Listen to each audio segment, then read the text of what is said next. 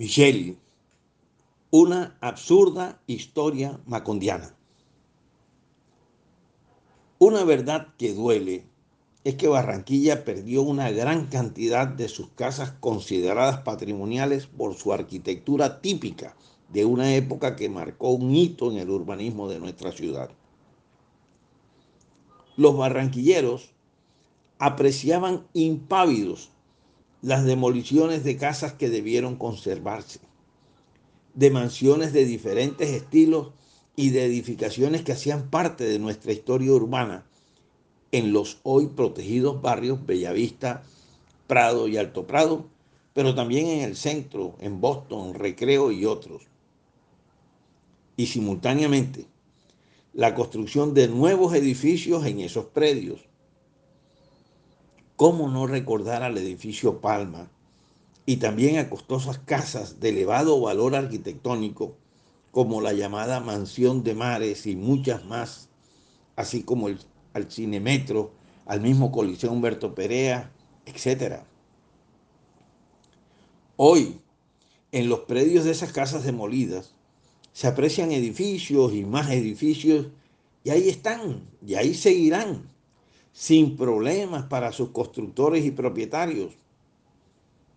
Pero no es esa la historia del edificio Mitchell, construido hace 13 años, en el 2010.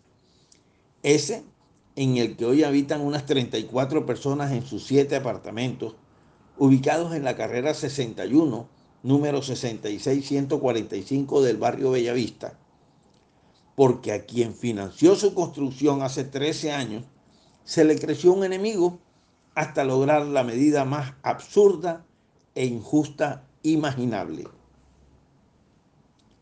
Y es que un fallo del Tribunal Administrativo del Atlántico, ratificado recientemente por el Ministerio de Cultura, ordena que el edificio Mitchell sea demolido y en ese lote sea construido una casa idéntica a la que fue demolida en el 2009.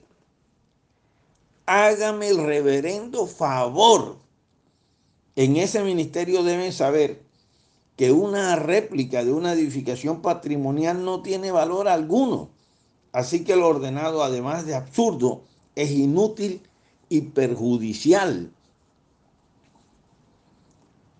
Lo primero que se me ocurre sin ser abogado es que por el mero principio de equidad si a su constructor se le obliga a esto, esa misma medida se le debería aplicar a decenas de constructores que demolieron centenares de casas consideradas como patrimonio arquitectónico.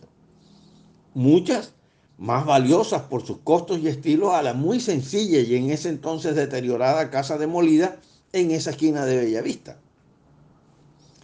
Así, esos barrios volverían a ser como hace 30 o más años, y obviamente eso no va a suceder.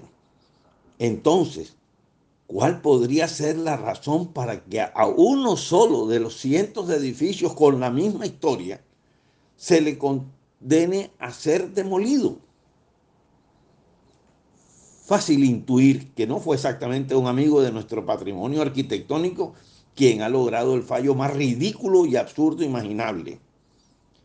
Como tampoco logro concebir en qué estarían pensando los que firmaron tamaña estupidez e injusticia, pero sí con certeza que jamás en los propietarios y en quienes hoy habitan los siete apartamentos del edificio Mitchell. Nicolás Renovitsky Renovitsky.